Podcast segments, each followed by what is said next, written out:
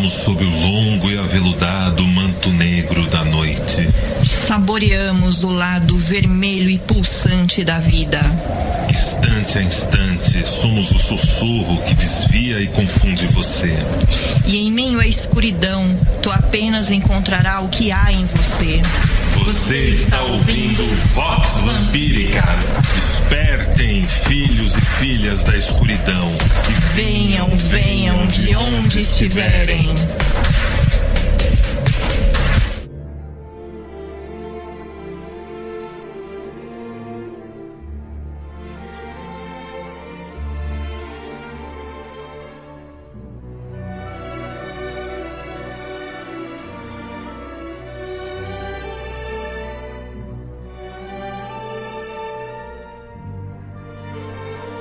Filhos e filhas do Selvagem Jardim, bem-vindos a mais uma edição do Vox Vampírica Podcast. Hoje muito especial, pois afinal estamos fechando esse arco sobre o erotomisticismo, onde abordamos o Marquês de Sade, Dante Alighieri, também Leopold Sasker Maso, e hoje trouxemos para vocês nada mais, nada menos que uma obra que vocês podem ler como Safados ou vocês podem ler como ocultistas.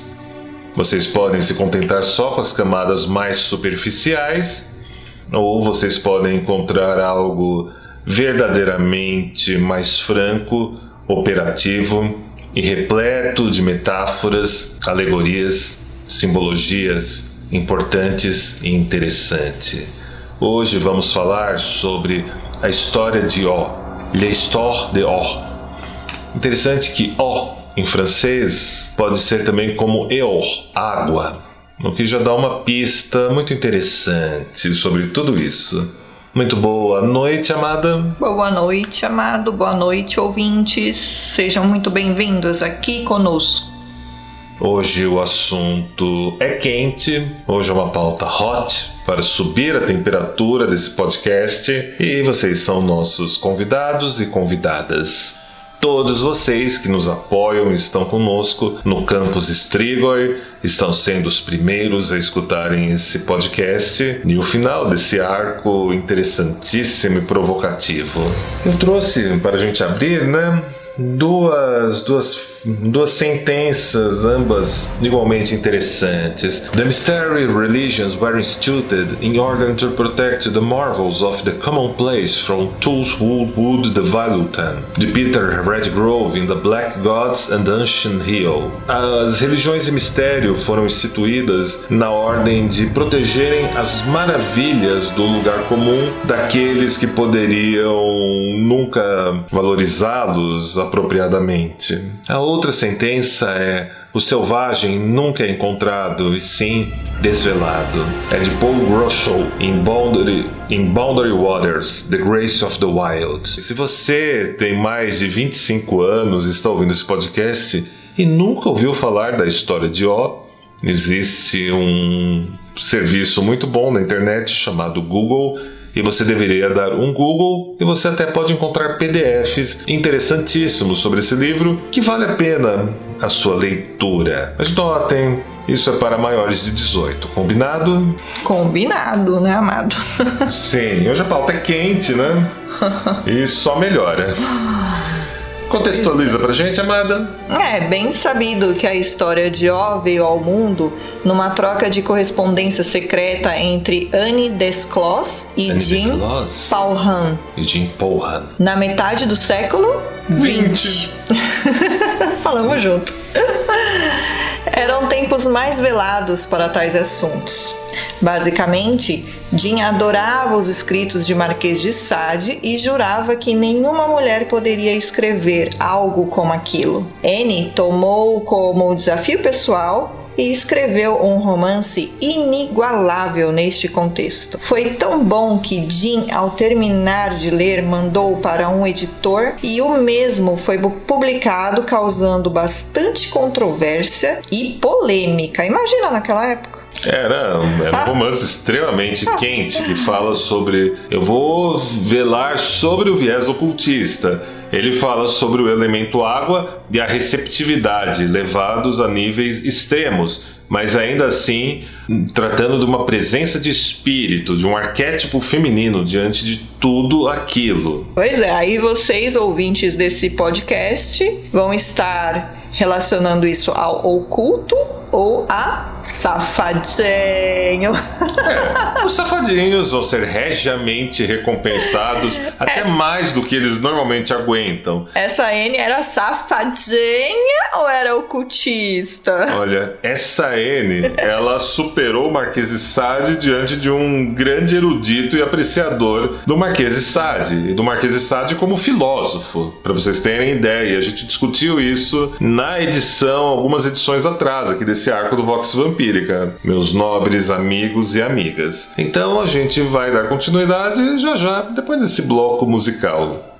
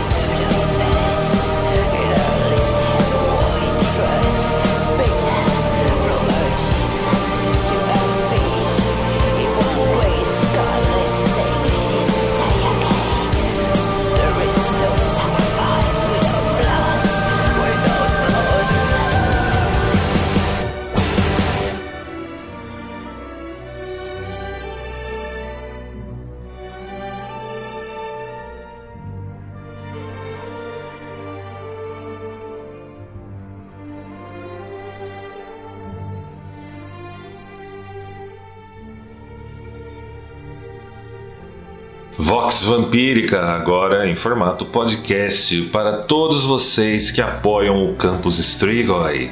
Sejam bem-vindos, filhos e filhas do Selvagem Jardim.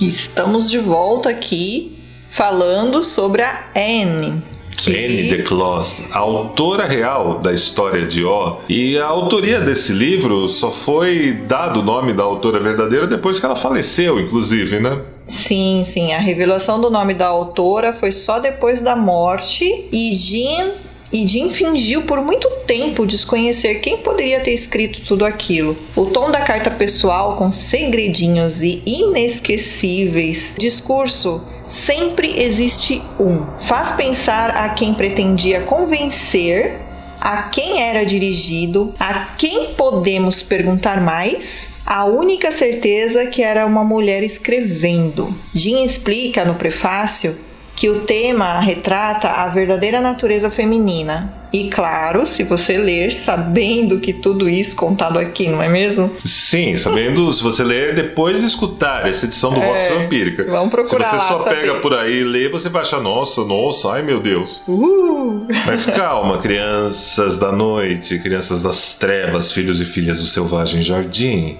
Vocês precisam das chaves para interpretarem apropriadamente. Você percebe que é como se fosse a continuação de uma conversa ao pé do ouvido entre eles.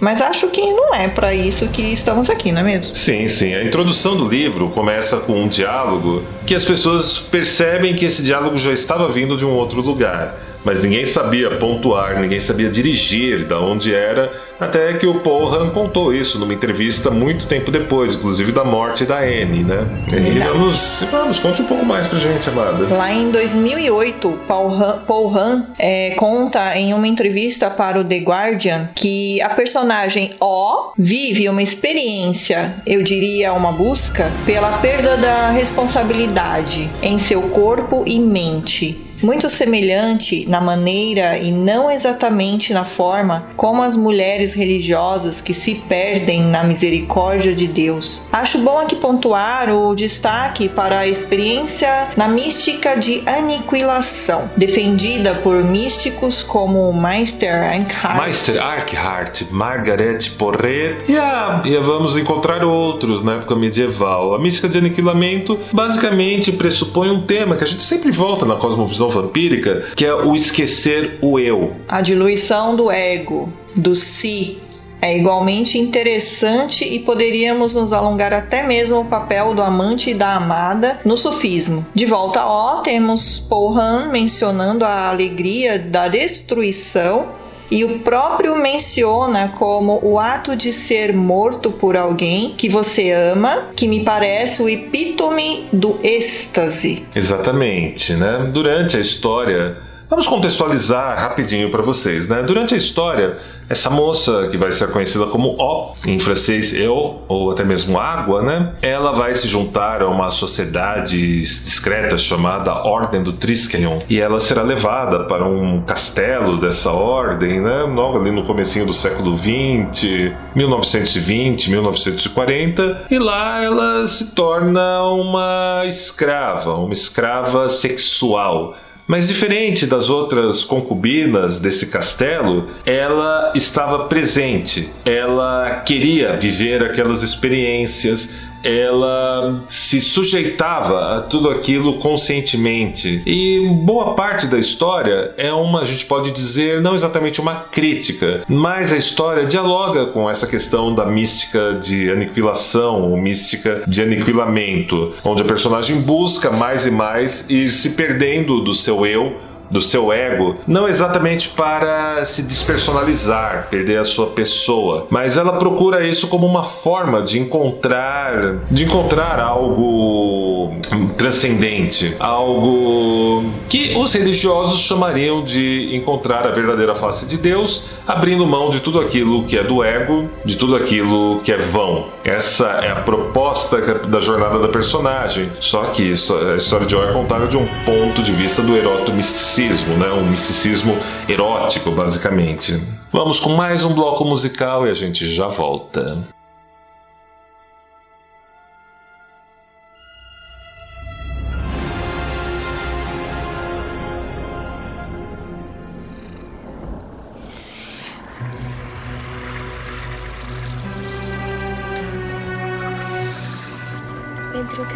Que a morte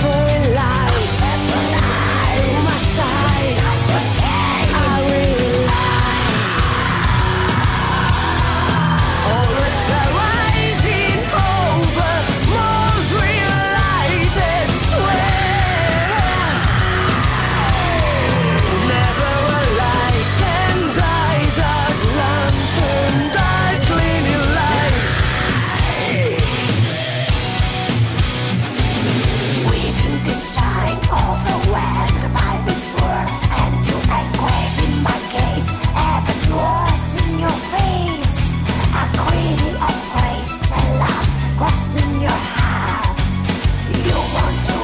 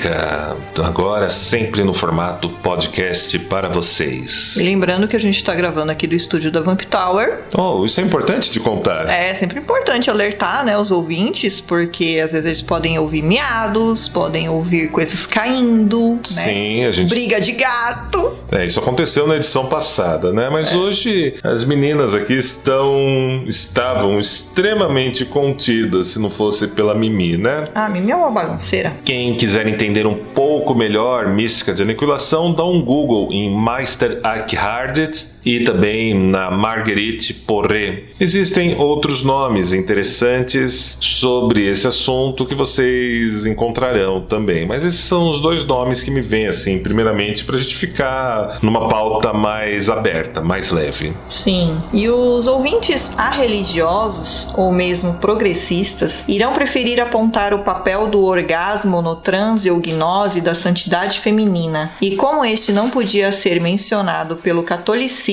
era tratado como êxtase religioso. Hum? Eu faço uma, uma brecha que é interessante, né? Que você tem a, a Santa Teresa de Ávila, que é uma das representações mais interessantes disso. Ela portando uma flecha disparada contra o peito dela e ao mesmo tempo a expressão das estátuas que fazem é uma expressão orgásmica. Porém, é uma expressão orgásmica para quem olha para aquela estátua com um viés não ascético, né? Quem segue uma mística, uma religião, uma espiritualidade de tons ascéticos vai postular aquilo como um êxtase espiritual. Para nós que temos um viés um pouco mais orgânico, por assim dizer, embora o termo orgânico não seja exatamente o melhor para definir isso, sim, aquilo ela está vivendo uma experiência de orgasmo. E essas experiências de orgasmo talvez fizessem mais sentido para aqueles que estão mais familiarizados com o jargão e as práticas do Tantra, né? E temos mais, né? Sim, aqui diz que a Marga Marguerite Porret foi condenada à fogueira em 1310 por sua visão de alcançar a deidade em uma forma de reflexo cristalino, tal como um espelho. A alma expressa ao longo de um processo de aniquilação, ou seja, abandonar o eu, que purifica a alma e culmina na união com Deus. Temos não um ser humano imaculado, mas sim alguém que se reconhece e se percebe no outro. E isso pode nos levar a uma vida vivida sem os preparativos da satisfação do eu, eu, eu, eu e transcender o que nomeamos hoje como identidade.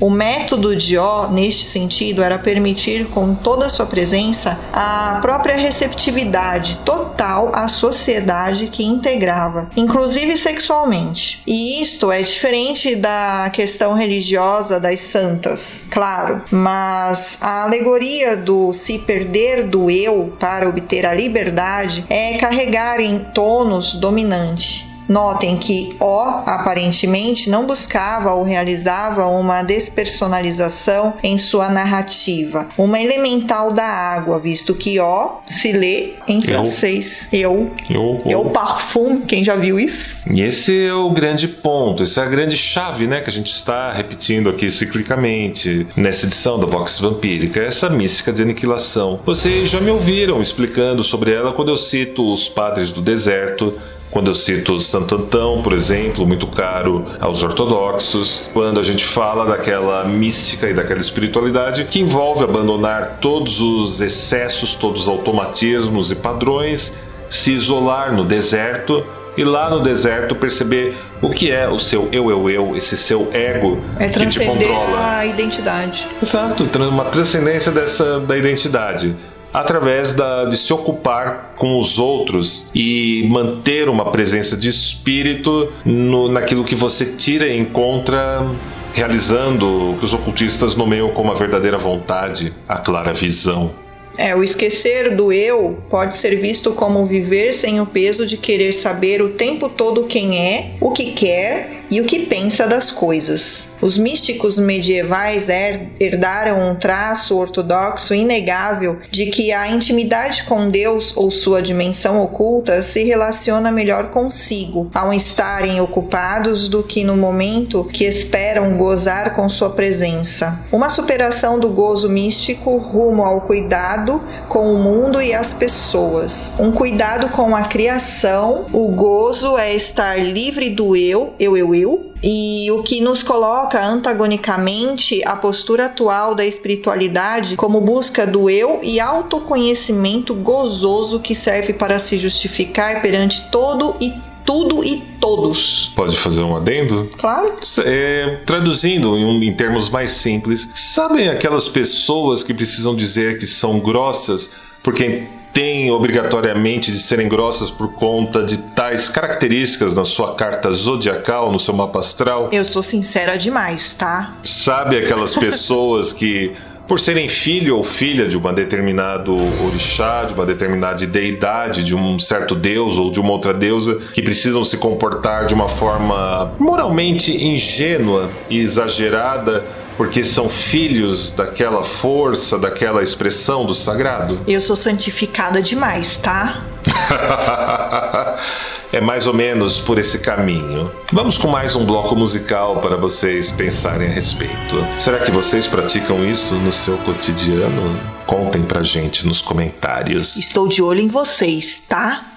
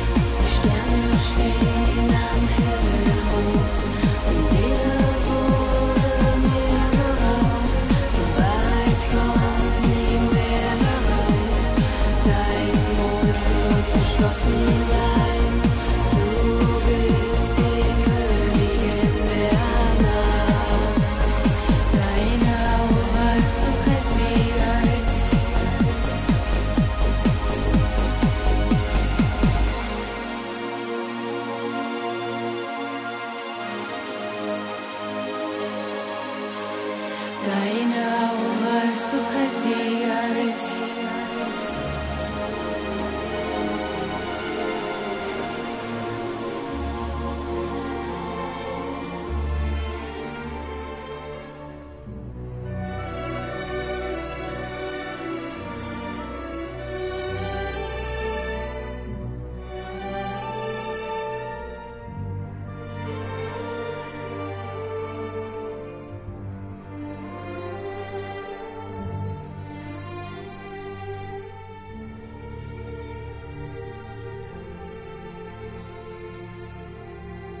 Vox Vampírica. Vocês gostam dos nossos DJ sets aqui no programa? Não deixem de vir experimentar todas essas músicas nas minhas discotecagens mensais lá no Madame Underground Club, sempre na pistinha do Madame, no segundo sábado de cada mês. Fiquem de olho na programação em redevamp.com. Ah, e aproveitem e deixem sugestões de música lá na página da Vox, lá no Facebook, né? Exatamente. É legal ter a participação de vocês com a gente. Então deixa lá dica de música, o que, que vocês gostariam de ouvir no próximo programa. E pautas também. Vocês podem escolher também as pautas que vocês querem ouvir pra gente abordar junto aqui. É bem legal ter a participação de todos vocês aqui com a gente. Exatamente. Aqui nesse formato é muito mais fácil. Vocês podem inclusive mandarem mensagem de áudio via WhatsApp. E para isso é muito fácil. É só vocês mandarem a mensagem de áudio para o 11 988 448689. Tem aqui na descrição do programa, fiquem tranquilos, mas atentem para um detalhe: quando vocês vão mandar a mensagem, vocês apertam para gravar, contam até 10, mandam a sua mensagem, fazem a sua colaboração e depois que vocês terminam de falar, vocês também contam até 10 para a gente poder editar o áudio direitinho e vocês fazerem uma participação plena. E aí ao fundo o pessoal tá ouvindo miadas da Mimi. Certamente. Bom, onde paramos, amado? Estávamos na história de Ó, a mística de aniquilação, e eu acho que temos mais, né, sobre esse tema. Ah, sim, é o jardim da infância espiritual. É, o jardim da infância espiritual é a pessoa atribuir a experiência de uma realidade não ordinária, o processo estático, a lida com o sagrado, com forças, com deidades, com daimons, é uma espécie de ingenuidade moral ambivalente ou sempre justificada pelo ego, né? Então esse é o grande ponto, é a gente desenvolver uma prática de espreita de espreita de quando a gente começa às vezes a infantilizar os próprios conteúdos, as próprias experiências a favor de, do ego, a favor de uma auto-justificativa para a as coisas. A favor do eu, eu, eu, eu. A favor do eu, eu, eu. Essa é o estalo importante. A gente vai falar sobre a mística do amor, não é mesmo? Sim. Tal como pode ser compreendida na Margaret Poré e em um outro estudioso, um outro sufi, o Mohamed Ibn Arabi, né? Eu sou fã eu sou fã desse cara, né? Eles nos mostram a profunda experiência do amor que implica no êxtase e na dissolução. E aqui a gente também está falando da mística de aniquilamento. Amada, por favor. É, a dissolução do eu no insondável. No insondável, conte-nos mais. Deus e o amado, ou amada. É... Oh, vamos sempre lembrar, né, que a gente já mencionou isso em edições anteriores. a expressão o amante e o amado, ou o amante, a amada, ou a amada e o amante, ela não tem gênero nas línguas árabes. Ela não tem sexo. É uma palavra que não vai nem para não vai nem pro é lado é nem para o outro. O que importa é o amor. Aqui no português a gente tem então cria-se um pouco um certo estranhamento. O que importa é o amor, amar. Ah, love you. É, então, Deus e o amado não são outra coisa além de maneiras intransferíveis, mas equiparáveis de registrar a emoção partilhada do inconcebível que resulta na aniquilação. Vocês podem, nesse momento, alguns leitores do Codex Strigoi, volume 5, certamente podem pensar na analogia do pensador e do comprovador. Você lembra disso, amada? Sim. O pensador e o comprovador são dois atributos do nosso intelecto. Nós sempre temos um aspecto que pensa nossa realidade aspecto que se vê obrigado a comprovar tudo aquilo que foi pensado. Ou seja, a forma como percebemos a realidade é mutável. Mas não vamos levar isso para um nihilismo, que a gente já criticou isso no passado no Vox Vampírica, e também não vamos levar isso para um extremo como nada é verdade, tudo está permitido. E se formos de brincadeira tentar levarmos alguma coisa para os extremos, eu sugiro enfaticamente a leitura do dos contos do Dostoiévski. Pode ser demônios, ou pode ser Irmãos Karamazov. E eu penso que Dostoiévski fez isso de uma maneira quase superior a muitos filósofos da contemporaneidade. Vamos com mais um bloco musical.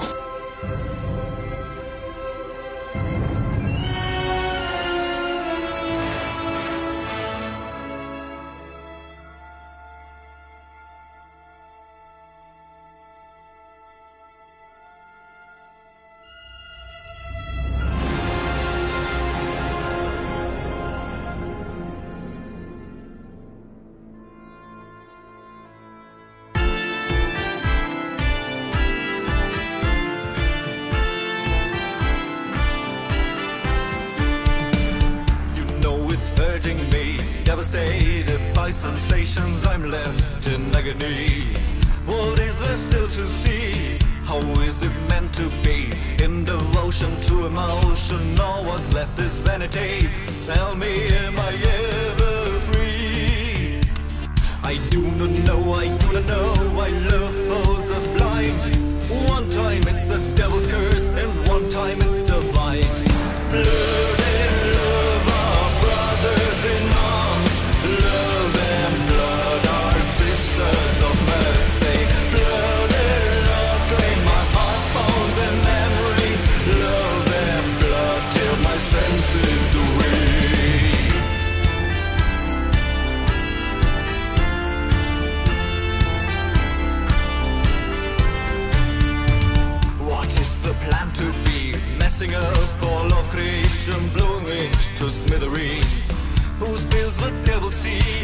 I'm praying on my knees. Do we need all of the violence, anger, and calamity?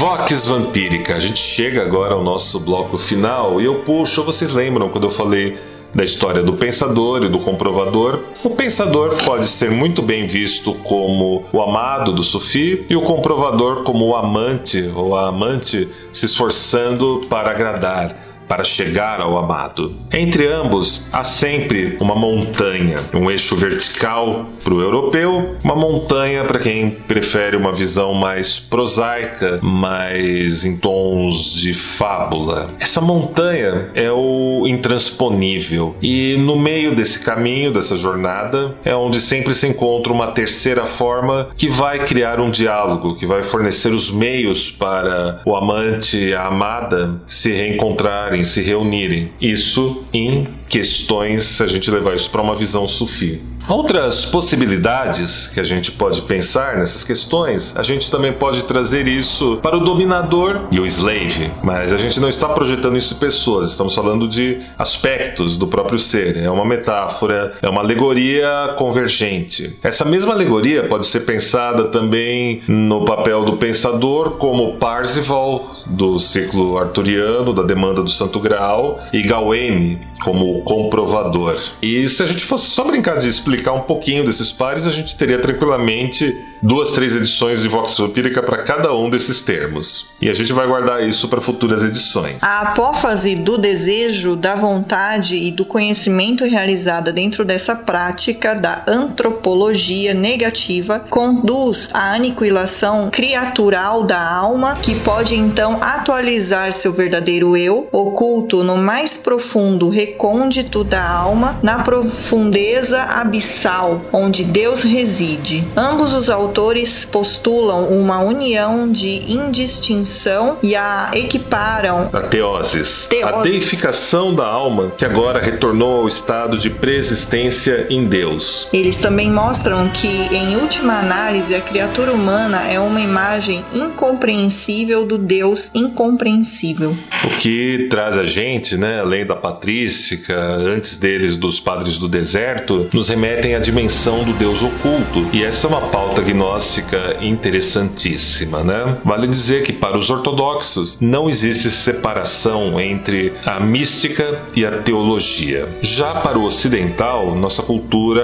é considerada pelo Oriente uma cultura de decomposição, onde se permite uma separação entre a teologia e a mística, e é exatamente onde surge o católico não praticante, o pagão não praticante, mas também é um interessante caso do ateu não praticante. Pois é, minha amada, pra gente fechar esse arco, na verdade, esse não é um fechamento, mas a gente está, a gente se preocupou muito nessa edição em jogar chaves e mostrar portas para vocês que normalmente estão ali na figura de fundo, na questão do erotomisticismo e que passam batidas para vocês. E eu trouxe dois trechos de um livro chamado Espiritualidade para Corajosos, do meu bom amigo Luiz Felipe Pondé, no capítulo 22, Espiritualidade e Erotismo. A mulher é o centro do erotismo na espiritualidade espiritualidade. Tal fato é testado nos desejos femininos medievais de lamber Jesus até a última gota do seu sangue. Com isso, Pondé não nega que figuras masculinas possam ocupar o centro do erotismo na vida espiritual, nem que o fato de as mulheres normalmente estarem em foco nas narrativas eróticas em matéria religiosa ou espiritual não seja fruto de uma imaginação masculina dominante na realização material da cultura. Entretanto, para ele, como objeto atormentado pela beleza feminina, me parece muito normal que a mulher seja o foco do erotismo espiritual, já que, como ele diz no início dessa obra, em matéria humana, o espírito está sempre, de certa forma, inundado pelo corpo. A Bíblia hebraica comumente usa a expressão conhece uma mulher como sinônimo de fazer sexo com ela. O sentido aqui é evidente. Conhecer uma mulher é penetrar nela, sendo a função desta ser penetrada. Virgens são oferecidas aos deuses mesmo as deusas, devorá-las ou deflorá-las é comumente parte de um processo iniciático. Penetrar uma mulher é tocar o fundo de seu ser, e o prazer que ela sente em ser penetrada é aquele de sentir que ela vive nesse momento a razão e o sentido último de sua existência. Só sendo penetrada, ela realiza sua potência de ser geradora de vida. Eis o segredo do gozo feminino. Para além da figura feminina, a ideia de Eros como uma energia que nos eleva além do banal, além, eu até abro uma, um espaço aqui, digo, além da realidade ordinária, paira sobre a obra do mais místico dos filósofos da antiga Atenas, Platão. Eros como uma força que nos eleva em direção ao conhecimento do Um, o gerador da vida. Porém, para além dessa dimensão platônica, o lugar do erotismo na vida espiritual é aquele do alto abandono ao gozo do que nos ultrapassa passa. Se a mística, como dissemos acima, é um lugar para se perder, e guardem muito bem essa expressão, um lugar para se perder, o erotismo na vida espiritual representa o gozo desse perder-se, interromper o fluxo contínuo de uma consciência extenuada depois de um excitamento gigantesco presente no desejo praticado. Prática espiritual imersa no erotismo nos retira continuamente de uma rotina esvaziada de prazer, nos revelando que a vida do espírito nunca foi uma vida sem graça, porque a própria existência da graça, abro parênteses, inclusive a draconiana, fecho parênteses, pode ser pressentida na união de dois corpos que se pertencem, numa intimidade que ultrapassa os limites da vergonha. Uma vida espiritual sem dimensão erótica está sempre aquém do que significa ser um ser de corpo e de alma. Quem goza no gozo é a alma. O gosto de uma mulher é a sua alma escondida. O segredo de uma vida pode estar entre as pernas de uma mulher. A vida espiritual, certas vezes, segundo o filósofo, pode depender da língua. O que nos remete tudo isso a uma visão bastante extremamente não ascética, nos leva a um postulado tantra onde o espírito penetra ou inunda o imaginário, se reflete e somatiza através do nosso corpo, provocando sensações numa rota que desce como um relâmpago, um trovão, como postulariam os gnósticos, claro, ou então, como diriam talvez os hindus, e eu até me arrisco a dizer, quem sabe, Oranis Bureus na Suécia do 16, mas certamente todos os cabalistas já ouviram falar muito bem do caminho da serpente ascendente, ou ainda da Kundalini ou do dragão vermelho, quando todas essas sensações também invadem o corpo e se transformam em energia espiritual. E esta foi a nossa edição do podcast da Vox Vampírica para vocês. Nos vemos na próxima edição. Fiquem de olho em redvamp.com. Garantam seus convites para Carmila, Noite de Gala Sombria. E se preparem que vem muitas novidades por aí. Gratidão no coração de cada um de vocês do Campus Estregói. Gratidão e até a próxima edição.